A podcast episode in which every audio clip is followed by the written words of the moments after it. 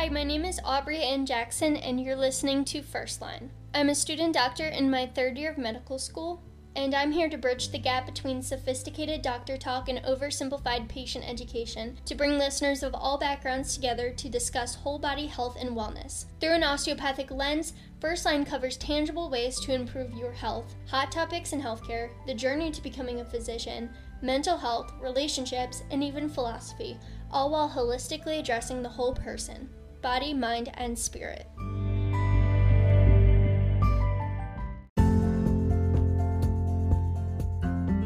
First Line is now available on Spotify, Anchor, Apple Podcasts, Google Podcasts, Breaker, Castbox, Stitcher, Amazon and Audible, Overcast, Pocket Cast, Castro, Player FM, and Podbean.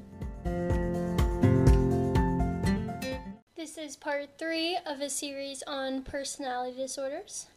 I highly recommend listening to the first two episodes that I did on personality disorders, even though these don't have to be listened in any particular order.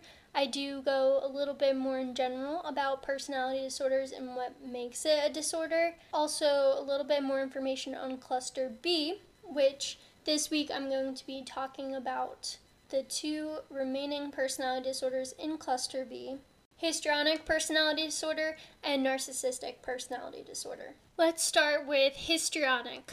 These people are dramatic and attention seeking. It's estimated that 2% of the general population have histrionic personality disorder. It is more commonly diagnosed in women, but it is thought to be about equal in both males and females. Those with histrionic personality disorder have a need to be the center of attention, and without it, they often feel depressed.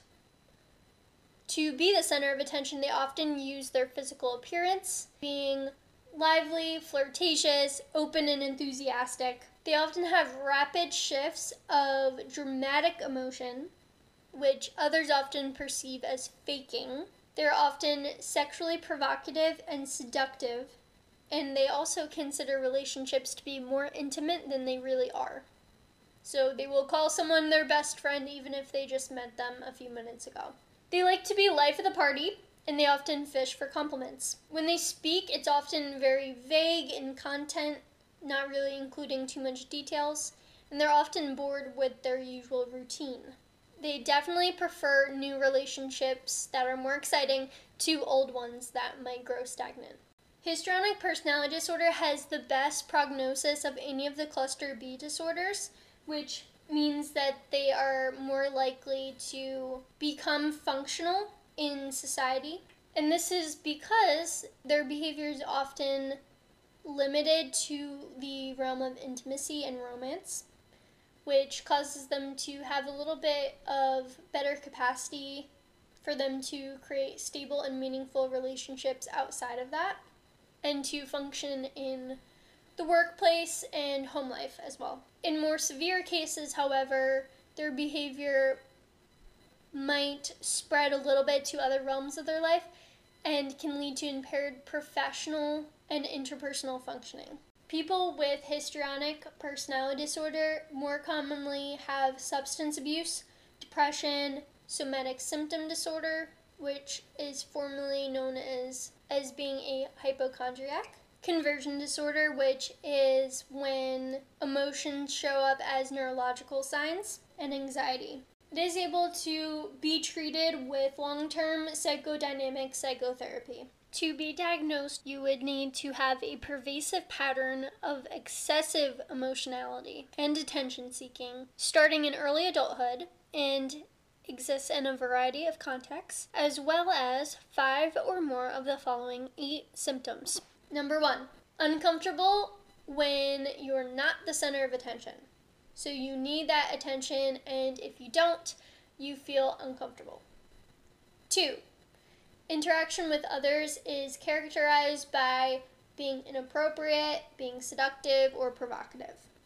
And this can be just in flirtatious behavior or it can be in the way that they dress. And they're going out of their way to do this. And Of course, it's also linked to the first one of being the center of attention, but this is specifically saying that it is very sexual in nature as well. Number three, rapidly shifting expression of emotion.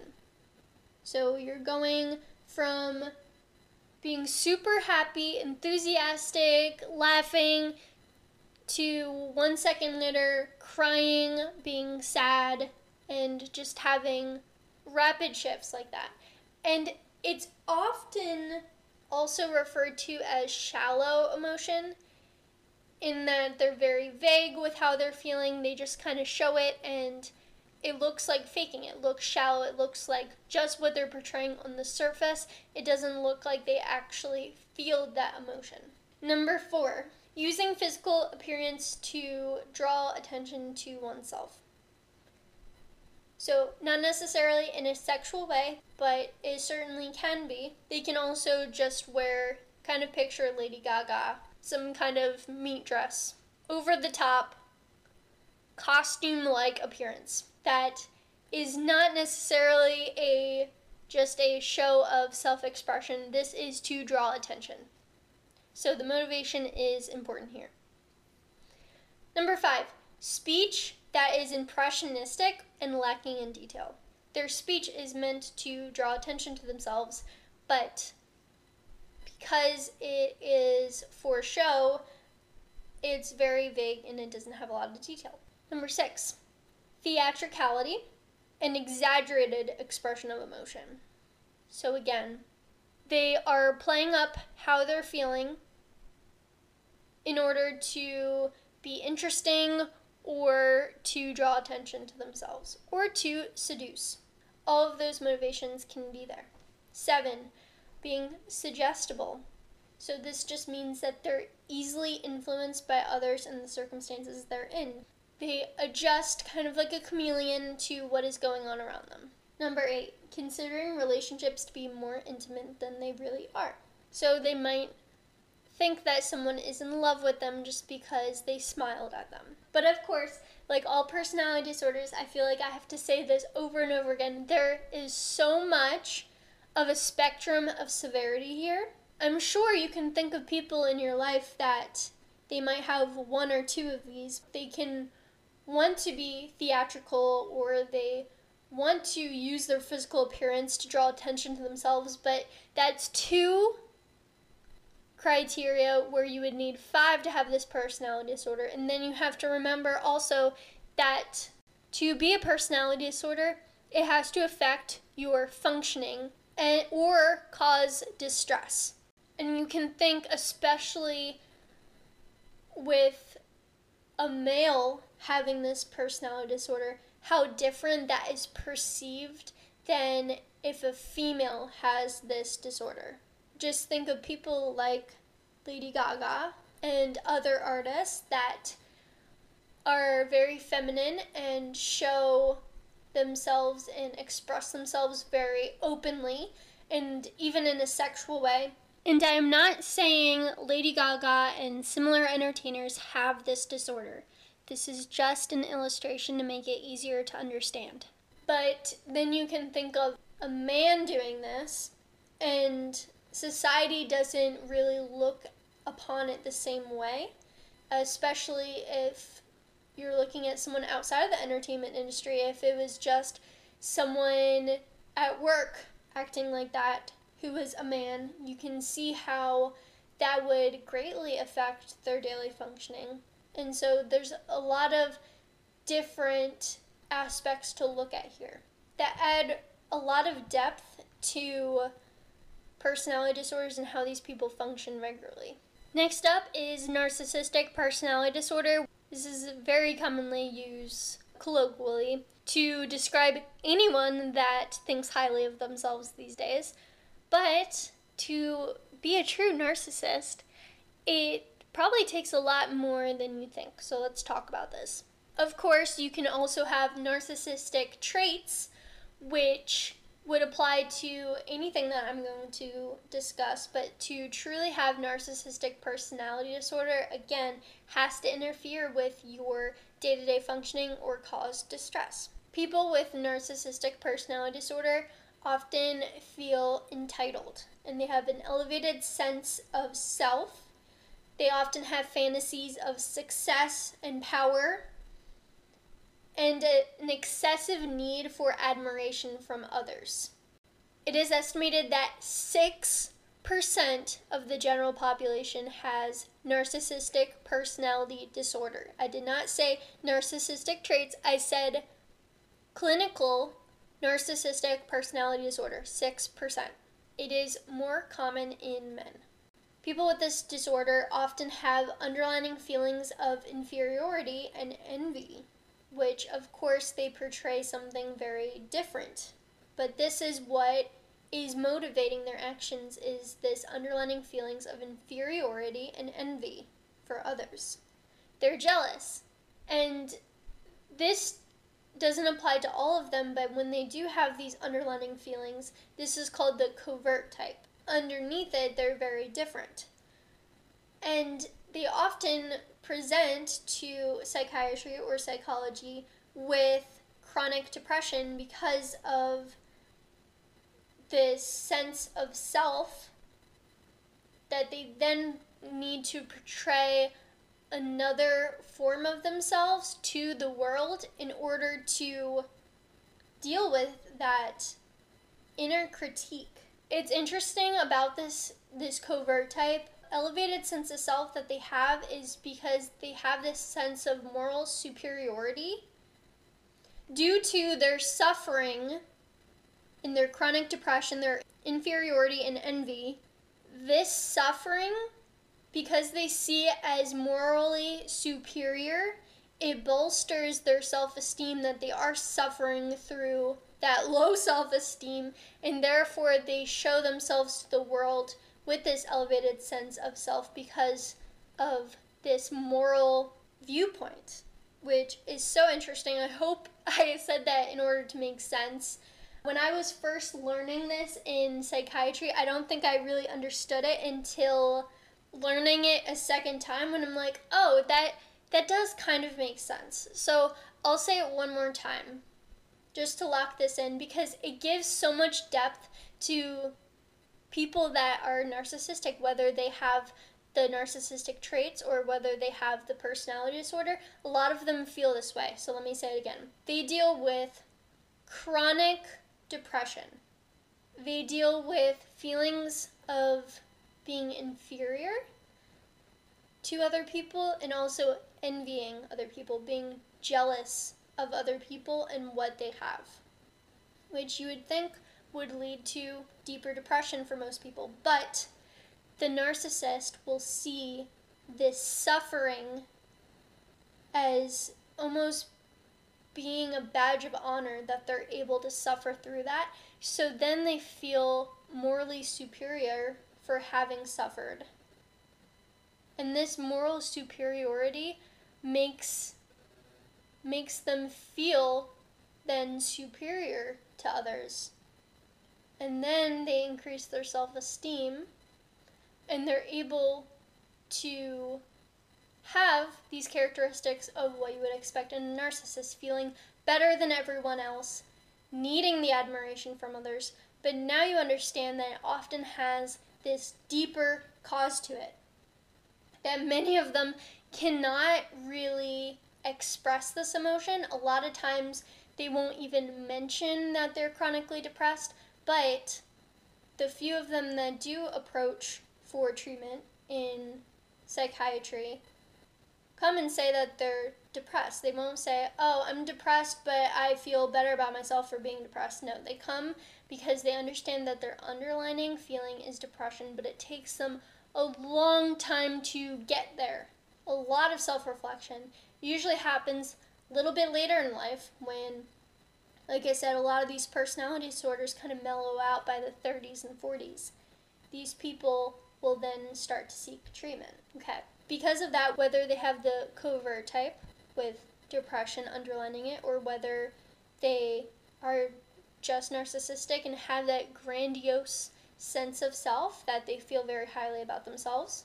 They are often seen as boastful and pretentious. They see themselves as special unique and superior. They often only want to associate with others who are also gifted and special. Just like histrionic personality disorder, they often fish for compliments. They may be unwilling to take a risk if failure is possible. They're often seen as self centered, arrogant, exploitive, lacking empathy because they only care about themselves, not other people. They might poorly tolerate criticism, a lot of times because they're critical of themselves because they envy other people. And when they do receive criticism, it often leads to either emotional collapse and depression or alternatively rage. So that's also how you kind of distinguish between the covert type versus the overt type, which is the rage. They often don't seek help because it makes them feel inferior. Like I said, it takes a lot of reflection for them to seek help. They often are vulnerable to depression especially as they age. Unfortunately, they don't tolerate treatment well because they are often unable to acknowledge their own flaws. It's also common to also have anorexia nervosa or substance use disorder, especially cocaine. To be diagnosed with narcissistic personality disorder, you will need to have a pervasive pattern of grandiosity, a need for admiration, a lack of empathy in a variety of contexts, plus five or more of the following nine symptoms. Number one is a grandiose sense of self importance. So they think highly of themselves, they might exaggerate their achievements, talk about their talents, and they expect others to recognize them as superior. Number two, they are preoccupied with fantasies of unlimited success, power, or ideal love. Might be that they just obsess over their dream job. These are often the people that go around saying that they're going to be president one day and they're dead serious, or CEO of a company. And of course, some people that is going to be truth for them, but most of the time, the narcissist is over exaggerating how successful they are going to be. And with ideal love, a lot of times they will say that they will date a famous celebrity because they're just that amazing. Number three, they believe that they are special and unique and need to be around other special and high status people or institutions they're different than everyone else around them and they only want to be around other people that are just as special. And often they use other people in order to look better themselves, but really a lot of times they're just envying them even more and making themselves feel even worse, thus perpetuating their suffering and increasing their moral superiority. Number four, they require excessive admiration. So they want all the compliments. They want other people to know how great they are, but they would never repay the compliment to others. Number five, a sense of entitlement. So, having unreasonable expectations, favorable treatment, and just other people to automatically go along with whatever they want. Because they're that great.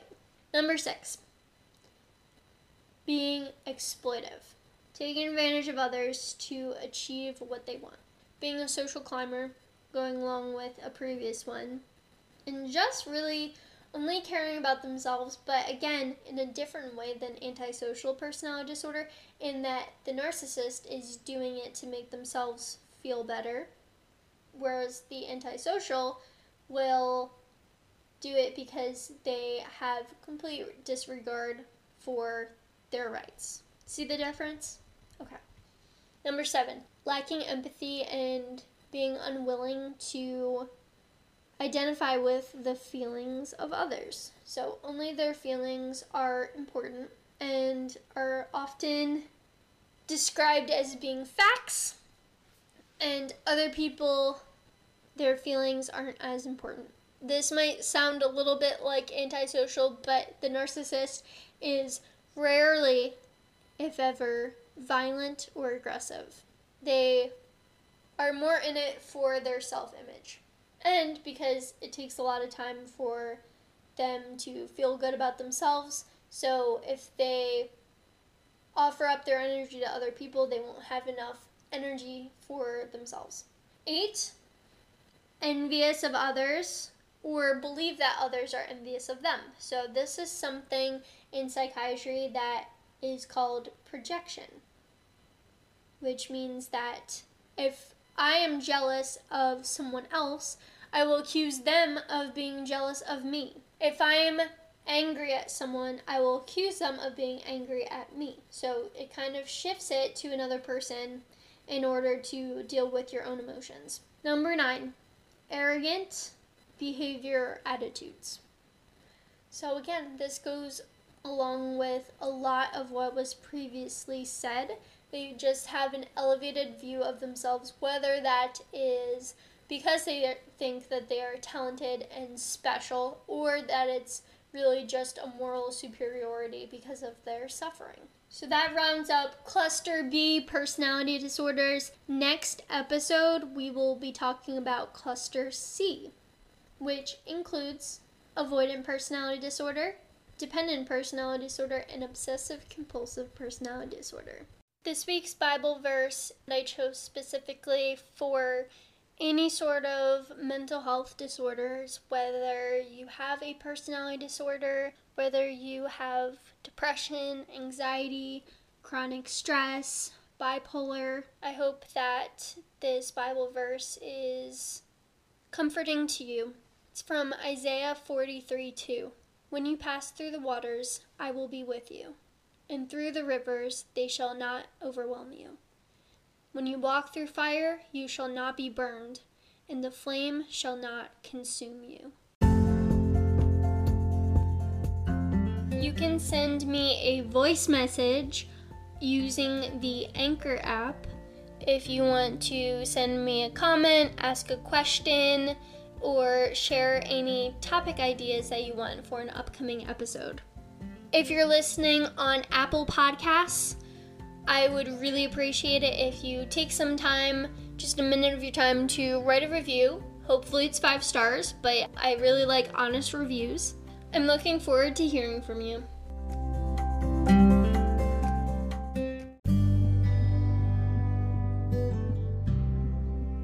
You so much for listening. Again, I'm on Instagram at First Line Podcast. Also on Facebook, facebook.com slash First Line Podcast. You can reach out for any questions, comments, suggestions, feedback. I'd love to hear from you. Thanks again.